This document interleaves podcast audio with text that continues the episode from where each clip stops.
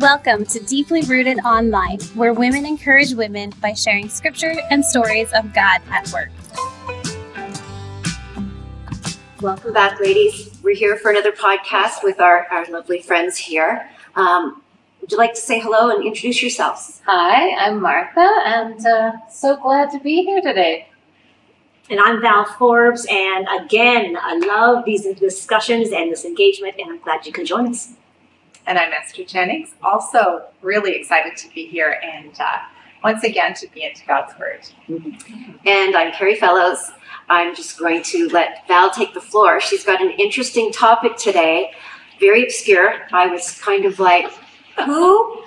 Stay tuned, you'll find out. It's so true. I actually love the little characters of God in God's Word. Um, you know, we know these big, huge giants of Paul and John and Peter and Elijah and Abraham, and sometimes it's a little overwhelming. And I was like, I can never measure up to that. So there are far more, by the way, tiny characters in the Bible that I think that we can relate to a little easier because they're little. And so this particular one actually saddens me, to tell you the truth. Um, so you're going to hear the end of the story first, and it's in Second Timothy. So in Timothy, uh, the, the two letters to Timothy are written when Paul is in prison. Of course, he's almost always in prison, and uh, but this is a different time. This time, he's waiting execution.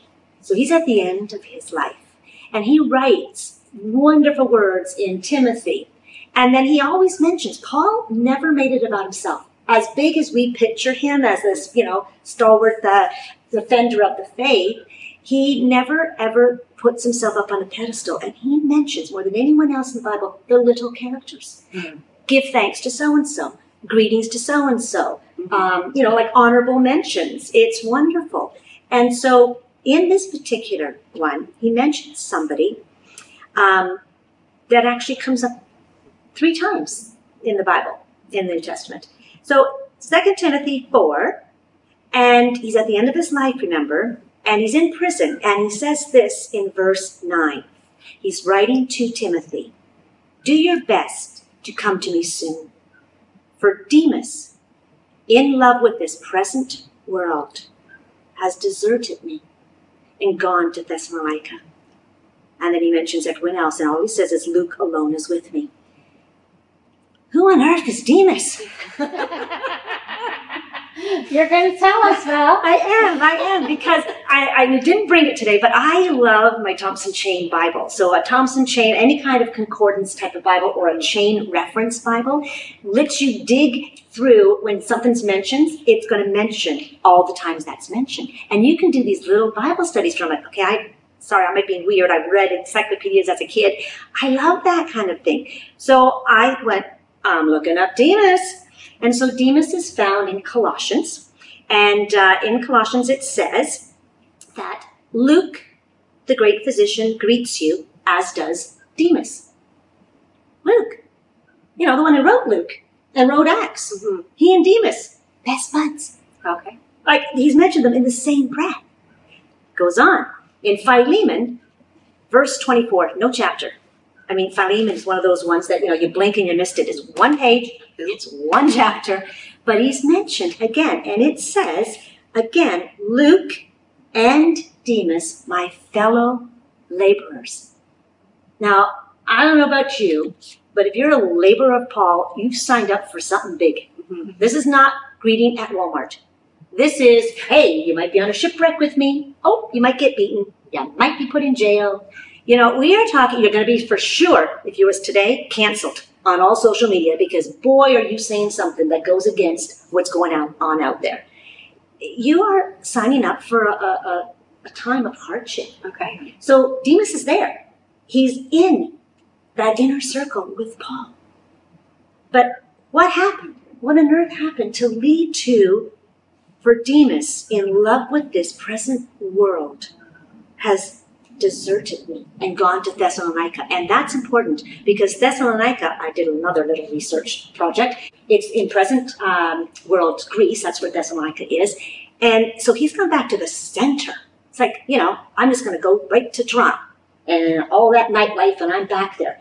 And I think, what on earth brought him to that? Hmm. You know, like I, I can only imagine that because I'm not trying to, you know, smear Demas with this, you silly, you know, fellow laborer. Yeah, right. Um, I'm going to say that there were probably hardship upon hardship. There was probably maybe a little envy that my life is so hard and yours isn't. Maybe a little bitterness. Why? Why, Lord? Why is this always happening? Why am I on another shipwreck or whatever it would have Yeah. been with Paul? And so these things pile up, and you start to look at the world, you know, kind of like the uh, Lot's wife, you know, looking back, you're kind of like, oh, it was kind of good back there. And so maybe that's what kind of aided him. He was fine, by the way, ladies, with hardship. It was the hopelessness that I think did him in. The hope, no longer is an angel going to come and, and get Paul out of prison. No longer is there going to be, you know, uh, some great earthquake that's going to make the chains fall off. This is it. Mhm. Paul says that. Paul actually says that. He says, "I'm going to be poured out as a sacrifice." Mhm. How sad, and yet, and yet, I'm not going to end it there. I'm going to let you know that that's the world. Like we, we'll do this. We'll often go and kind of look this way. Don't be Demas. I'm going to encourage the listeners. The other side is what Paul did. Paul responded. So yes, he's deserted, and he's probably feeling that desertion. This is a good friend. But here's what he says in verse 17, 2 Timothy 4. But the Lord stood by me and strengthened me. That is where Paul found his source of comfort and courage was in that verse. He knew where he was meant to be. And I'm just going to throw it out to you, ladies, because I'm sure we know Demas's, we know Paul's, and maybe we were a Demas in a certain situation. Mm-hmm. Handing it over to you. I just feel as I read this passage, I felt the pain in Paul's Mm. voice. Um, he's, remember, he's in prison. He's been deserted by everybody that was his fellow worker. And then he, the real kicker for him was that Demas actually abandoned his faith. He has turned to things of the world. And I got thinking about how the enemy is so busy. He is so busy doing things in our hearts and in our world, but busy in our hearts where he he'll throw out a lure just like we do when we go fishing and what do we do when we fish we put something really pretty on the end of a line and we put something delicious also on there for the fish and hidden in the deliciousness is the hook and the hook once it's embedded in the fish's mouth is pretty near impossible for him to get away from and so I feel like the devil is not really all that blatant in his attempts. He comes at us in mm-hmm. a very insidious way, Yes. and he'll say, "You know what? It's so much more comfortable over here, Demas. So much easier than that life with Paul. Do you really want it? Are you are you really that sold out for it?" And he hooks us in, and he reels us in, and then we're stuck. And so you know, I just I feel like it's very easy for us to get caught in that trap. yeah. Yeah. almost like what Satan did right at the very, very beginning, said to Eve, Did God really say that? Mhm. You know, he just puts, like you said, these little things Mhm. to look for the hook to grab. Yeah, yeah. Martha, what do you think? Yeah, it reminds me of Jesus' parable of the sower. Mm. You know, he Yeah. said there are four responses to the gospel.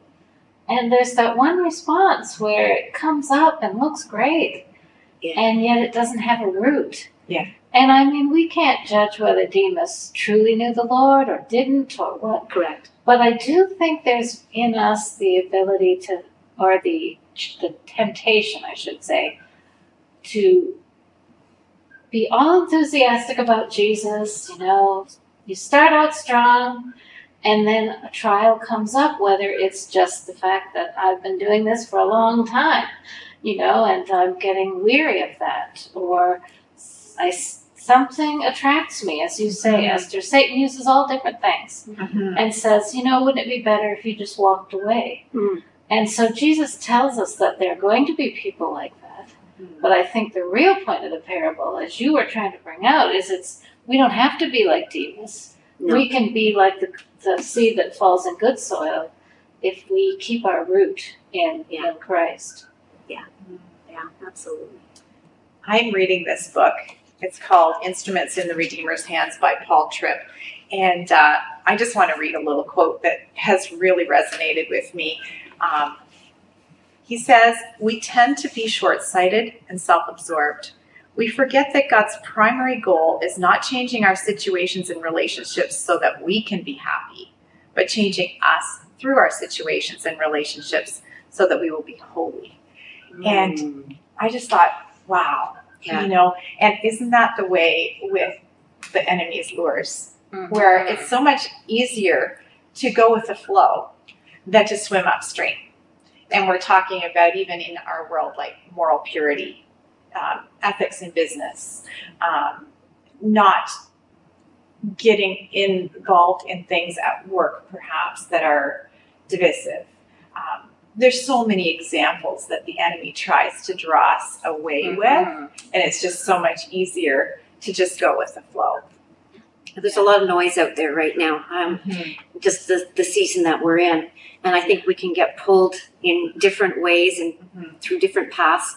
But I think the message here, I mean, is that ultimately Paul is in the most dire straits of any strait you can be in, and he still turns to the Lord. Yes. End of the day. Amen. Now you have a takeaway, don't you? I, I do, I do, because I, I don't want to focus too much on Demas. Like that's that's the negative side, and and but hopefully it convicts us. We could so easily become that. But when we are like Paul, it says, "But the Lord stood by me and strengthened me." And I want to take you back to um, I think it's Acts seven, and there is the first martyr is Stephen. And when Stephen is being stoned or being ready to be stoned, he looks up, he has a vision, and he says, I see the Son of Man standing mm-hmm. at the right hand of God. And this absolutely is blasphemy to them. And they race at him to throw to stone him. But first, they throw their cloaks at the feet of a young man named Saul. Saul saw this, was enraged in his self-righteousness back then, and he went out with zeal and really persecuted the Christian, dragged them out of their homes to be killed until, but God, right? I love that. But God. And God transforms a young man named Saul, turns him into the Apostle Paul. And now here he is, end of his life, and he can say, But the Lord stood by me and strengthened me. Hmm. And that's the takeaway, ladies, that you, no matter what you're going through, don't forget turn to the Lord. He is standing by you, Mm. ready to strengthen you. Amen. Well, ladies, thank you so much for joining us today. Thank you, Martha, Val, Esther. Um, it's been an awesome subject, and thanks for uncovering the little guys in the Bible. Indeed. Stay Good deeply job. rooted. Till next time. Thanks for joining us at Deeply Rooted today. If God has been speaking to you and you want to connect with someone for prayer, email us at deeplyrooted at myharvestchurch.ca. Be sure to subscribe to this channel to receive notifications when new content is released. And finally, let's stay connected with one another and deeply rooted in Christ.